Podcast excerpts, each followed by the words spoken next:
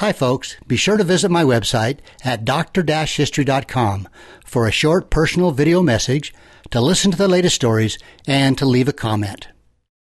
Without further ado, good morning, Dr. History. Good morning. How you doing, Zab? I'm fantastic. How are Great. you? I'm doing great. Beautiful day out there. We were sitting here quickly. I got to have you comment on this, talking about Gonzaga and uh, North Carolina.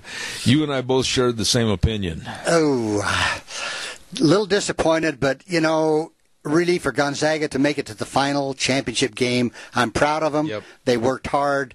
They're a great team, great Yep. coach. I agree. Loved watching it. Yep, absolutely. So- you remember the TV series Rawhide? Yes. And Gil Favor, Rowdy Yates. Yep. Yep.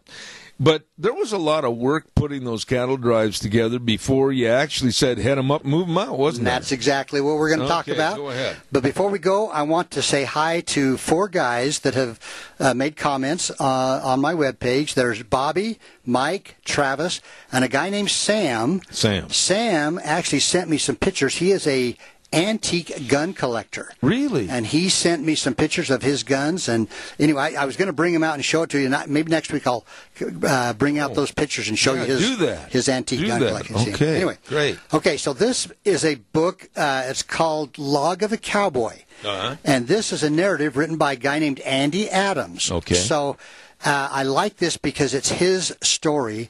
So most of what I'm going to be saying is as if it's in first person. Okay. As he's the one that's Right. telling it. Like okay? I. I. Okay. So anyway, so he starts out. He says it was a nice 10 days trip from San Antonio to the Rio Grande River.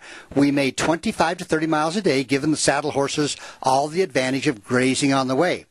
He says uh, the outfit reached Brownsville on March 25th. You've been there, I'll bet. You know, and that is some of the hottest humid country in the country. Yeah, Oh. now it's March 25th, so maybe not quite so bad. Yeah, but it's going to get bad. It's going to get bad. So anyway, it's about six miles below Fort Brown, but the Rio Grande right here was about 200 yards wide, and at this stage of the year, it was uh, kind of at uh, running full speed, so it was wide. Yep. Now Jim Flood is the guy, and I'm going to refer to him. He was the foreman. Okay. Okay. But he had spent the past two weeks across the river receiving and they call it road branding the herd. So when the cattle uh, should reach the river on the Mexican side, we would accept everything bearing the circle dot brand on the left hip. Okay. Now the contract called for a thousand. He calls them she cattle, three and four years of age, and two thousand four and five year old beeves uh, estimated as sufficient to fill a million pound beef contract. Wow. Uh, now, for fear of losses on the trail, our foreman had accepted 50 extra head of each class, so our herd at starting would number about 3,100 head. Now these are basically your wild harem scarum Yeah. coriander uh, Mexican cattle, Yeah. aren't they? Yeah, well, they, and they were coming up from the interior of Mexico. Oh yeah. They don't like people. they don't. I've got stories about that. But a number of different rancheros had turned in cattle and making up the herd, and Jim Flood reported them in good, strong condition. Yeah. Because they're going to make this, uh, you know, this uh, trip. So anyway, Jim Flood. Uh, uh, he knew cattle. He was. Uh, he's the kind of guy you would want uh, running a herd. Okay. Uh, he says he was indulgent with his men and would overlook any fault so long as they rendered faithful service. In fact, it says Flood hired a man the year before, and uh, one of the other guys uh, said to Jim Flood, "quote Don't you know that man you've just hired is the worst drunkard in this country?" And Jim Flood says, "No, I didn't know it." But I'm glad to hear he is. I don't want to ruin an innocent man, and a trail outfit is not supposed to have any morals. so just so the herd don't count out any shy on the day of delivery, I don't mind how many drinks he the outfit takes. There you go. So- there you go. Anyway, the next morning after going into camp, the first thing was the allotment of our mounts for the trip. Now, Flood had the first pick and cut 12 bays and browns. His preference was for solid colors. Yeah. And though they were not the largest in the remuda, now for those that don't know, the remuda is the, the herd of horses. Yep. So, uh, anyway, when it came the boys' turn to cut out, we were only allowed to cut one at a time, by turns, even casting lots for first choice. Uh, we had ridden the horses enough to have a fair idea as to their merits, and every lad was his own judge. There was, as it happened, only three pinto horses in the entire saddle stock, and these three were the last left They of the didn't. entire They bunch. did not like paints and didn't- pintos. They, didn't thought- like them. No, Uh-uh. a colored horse they thought was stupid. Yep. They did not like them. And, and I understand from books that I've read. Correct me if I'm wrong. Your paints, your pintos, and your palominos were the least that they wanted. Yeah, yeah, they just, and I don't know where that came from, but anyway, and, and that's what it says. He says practical cattlemen know that this freak color of freak of color in range bred horses is the result of in and in breeding with consequent physical and mental deterioration. Yeah. It was my good fortune that morning to get a good mount of horses. How many horses did they have in that remuda when they started? Uh, about, Does it I say? Think, I think a dozen. Oh, they had to 11 or have more than that. Oh, in the whole In the Remuda. whole Remuda, yeah, yeah. they had about a dozen per man. So okay, so we're probably- looking at about 120 head of Right. horses. Okay. Yes. Yep. Yep. It says for for the trip, each man was expected to furnish his own gear, uh, saddles. We had the or, the ordinary Texas make saddle, which would weigh about thirty to forty pounds, with the latest in the way of trimmings and trappings. Our bridles were in keeping with the saddles. The reins, and now. I, I'm not quite sure why this, but the reins as long as plow lines, while the bit was frequently ornamental and costly, uh, and I, I'm uh, suspecting the the long range was to for hitting cows. Well, maybe. I'm assuming that, and then a lot of times, you know, the uh, when you're wearing shafts, you know, rather than take the tail of your rope and just keep beating it on your shafts to keep moving Oh, and that yeah. type of thing. But you know, as long as plow reins, I, I question that. Yeah, that's what he says. But and then he says, of course, the indispensable slicker, which was a great coat of oiled canvas. And they had to furnish all their own. yeah. Yep. Uh, and they, of course, the pictures you see there, that slicker's tied to their saddle. Yeah.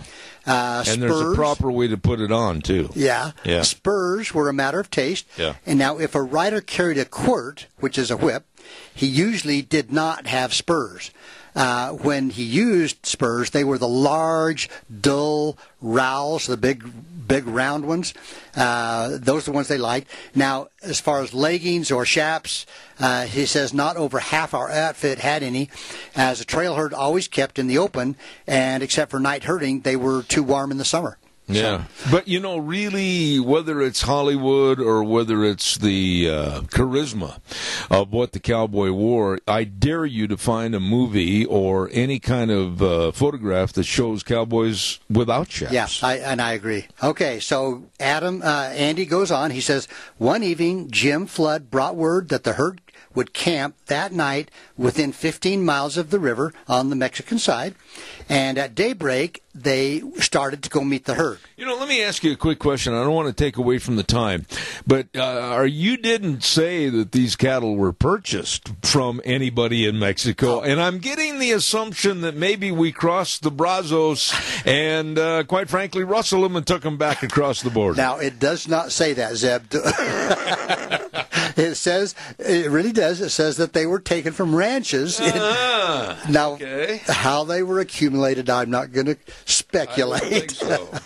anyway, uh, Andy says that the cattle were well shed and in good good flesh. Our foreman had been careful and had accepted only such as had strength for a long voyage. They were the long-legged, long-horned southern cattle, pale-colored as a rule, possessing the running powers of a deer, and in an ordinary walk could travel with a horse. Yeah. So they Yeah. were tough. Yeah. So anyway, he says we made ready to cross them, cross the river as soon as they reached the river. Now, they had a horse wrangler by the name of Bill Honeyman, and he knew the horses of each man's mount. In other words, the, the, the cowboys. So all we had to do was to sing out our horse, and Billy would have a rope on one, have him at hand before you could unsaddle a tired one. Really? So this wrangler, he knew all these horses, and he knew which ones belonged to which cowboy. Yeah. And you know, you have a herd of 120 horses, and you know which one goes to which cowboy. Uh, I think that's pretty amazing. But Man. anyway, so on the Mexican side, there was a single string of high brush fence on the lower side of the ford, commencing well out in the water and running back about 200 yards. So if you got that in mind, Yeah. a picture, it's like a Yeah. it's like a long fence going down into the water. Right. And it said, thus giving us a half shoot in forcing the cattle to take swimming the water. Yeah. Okay. Now, Andy says when the herd was within, within a mile of the river, Andy and another guy named Fox uh, took off our saddles, boots, and surplus clothing and started to meet it. The water was chilly. You know, and every time you say water and cattle crossing, I think of that terrible scene in Lonesome Dove with all the cottonmouth snakes. Oh, oh, yeah. Remember that? Well, and and uh, quicksand. Yeah. Anyway, uh, he says a swimming horse needs freedom, and we scarcely touched the reins, but with one hand buried in the mane hold in the mane, we guarded guided our horses for the other shore. Now, on reaching the Mexican shore, we dismounted and allowed the horses to roll in the sand, which, you know, you've seen them obviously do that. But uh, it was a March day on the Rio Grande, and it was so it was cold, he says. Uh huh. So he uh, he goes on to say uh, we cut off about 300 head and started for the river. And he says, I took the lead, and the cattle by nature, uh, under pressure of excitement, they will follow a leader. Uh, it was about noon, and the herd was thirsty, so when they we reached the brush chute, all hands started them on a run for the water. Did you know a 2018 study showed half of prenatal vitamins tested had unacceptable levels of heavy metals? I'm Kat, mother of three and founder of Ritual. When I was four months pregnant, I couldn't find a prenatal I could trust, so I created my own.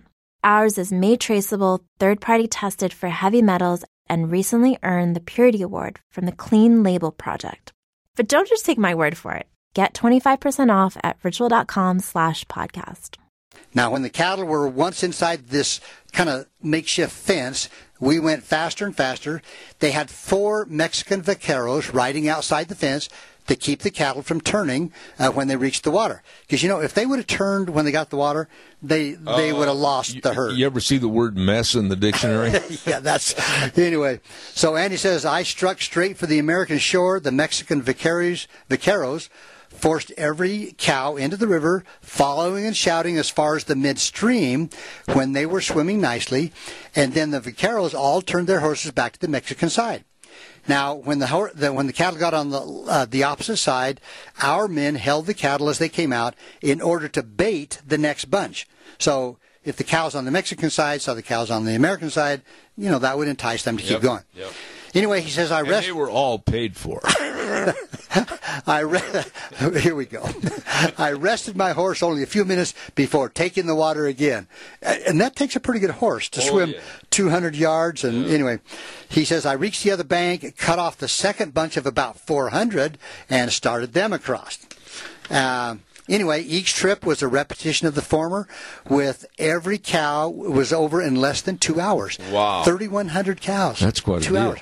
Anyway, he says on the last trip, in which there was about 700 head, the horse of one of the Mexican vaqueros took cramps. Uh, so, uh, which I'm assuming is like colic, right? Yeah, and so, uh, probably uh, from the change in the cold air to the wet Yeah. water and Anyway, everything else. it it says at about the middle of the river, Uh-oh. the horse sank without a moment's warning, just boom down. oh my! And he says a number of us heard the man's terrified cry only in time to see horse and rider sink. Oh my! Well, every man within reach turned to the rescue, and a moment later the man rose to the surface. He says one of the other vaqueros who towed him back to their own side, strange as it may appear, the horse never came to the surface again, uh, which he says supported the supposition of cramps. Yeah. Which, again, I'm thinking colic. Kind is of a colic, yeah. So, Yeah. anyway, he says after a change of clothes uh, and rather a late dinner for all hands, there yet remained the counting of the herd. Now, this is kind of interesting how they Oh, do wait a minute! What about the guy that was swimming almost naked with his horse? I mean, he lost his saddle, his clothes, everything. You know, he's over the other side shivering. Uh huh. Anyway, so the Mexican corporal and two of his men had come over for the purpose of counting counting the cows. So they could get paid. yes. Leave it alone, they were paid for. Okay. Maybe I don't know. Anyway, anyway, so it remained for Jim Flood and the corporal to make the final count between the buyer and the seller. Yeah. There were also present what they called a river guard. Now, this was sent out by the United States Custom House as a matter of form in the entry papers, and he insisted on counting. So there were five people counting. What year was this, by the way? I was just curious. Uh, you know- this back in the 1870s, or was it earlier than that? Uh, you know, I don't see a date right here, but Okay. it had to be right back in there. Okay. So there were five people counting: two from with Jim Flood, the government guy, and two of the Mexican Vaqueros. Okay.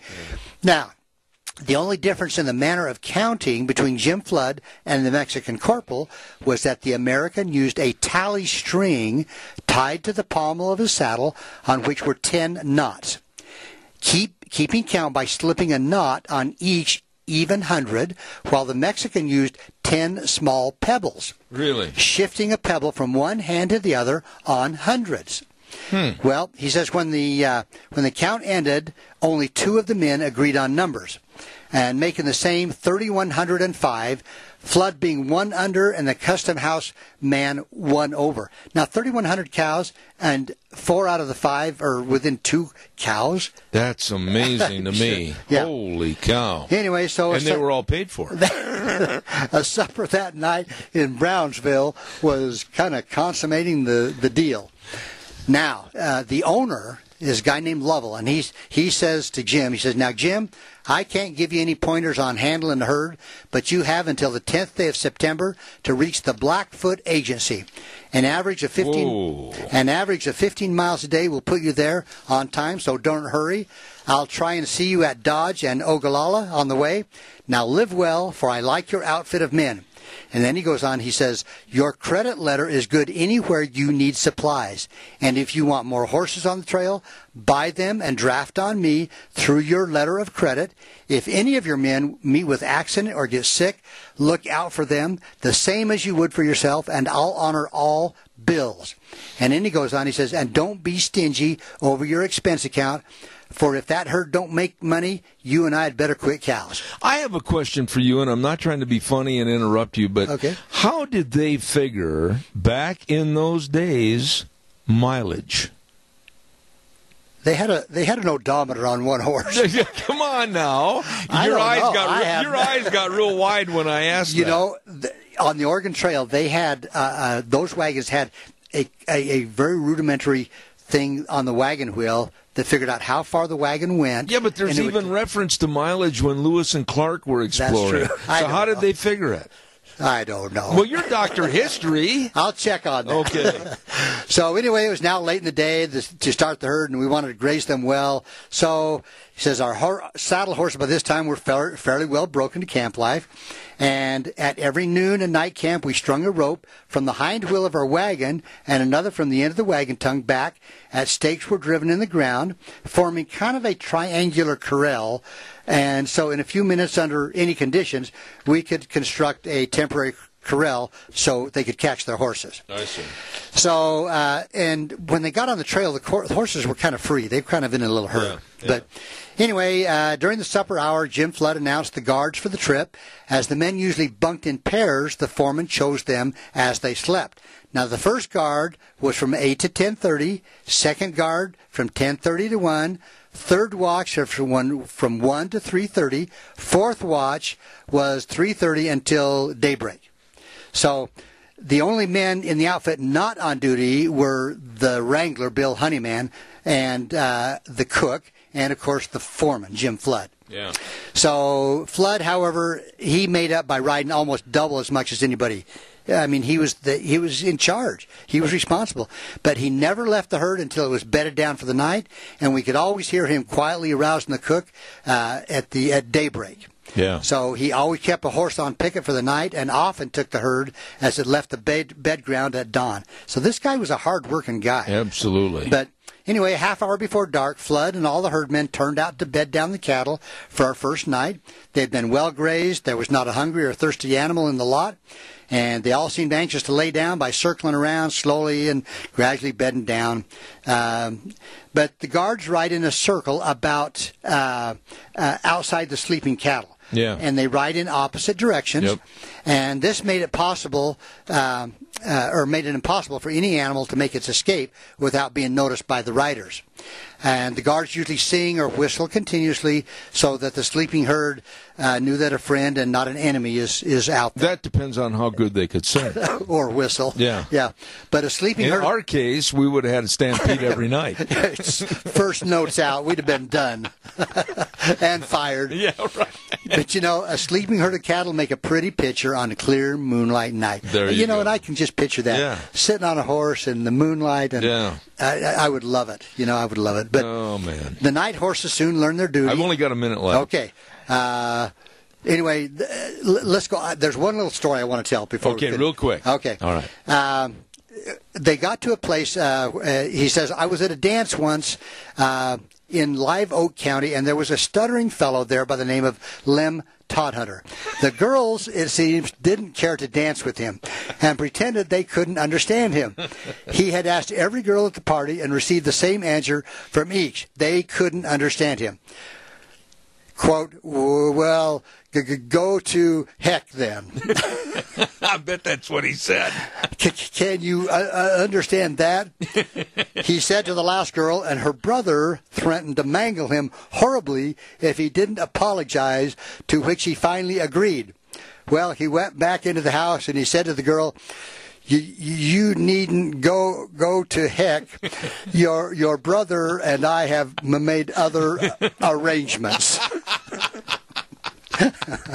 I love it. Uh, Oh, anyway. I wish we had more time, but I'm out of it. I got a whole book here. We'll Well, we'll let's cover do that again next week. we'll cover some more stuff Yeah, on and on all the cattle. cattle were paid for. exactly. Your Doctor History. Say goodbye to your credit card rewards. Greedy corporate mega stores, led by Walmart and Target, are pushing for a law in Congress to take away your hard earned cash back and travel points to line their pockets. The Durbin Marshall credit card bill would enact harmful credit card routing mandates that would end credit card rewards as we know it. If you love your credit card rewards, tell your lawmakers hands off my rewards. Tell them to oppose the Durbin Marshall credit card bill.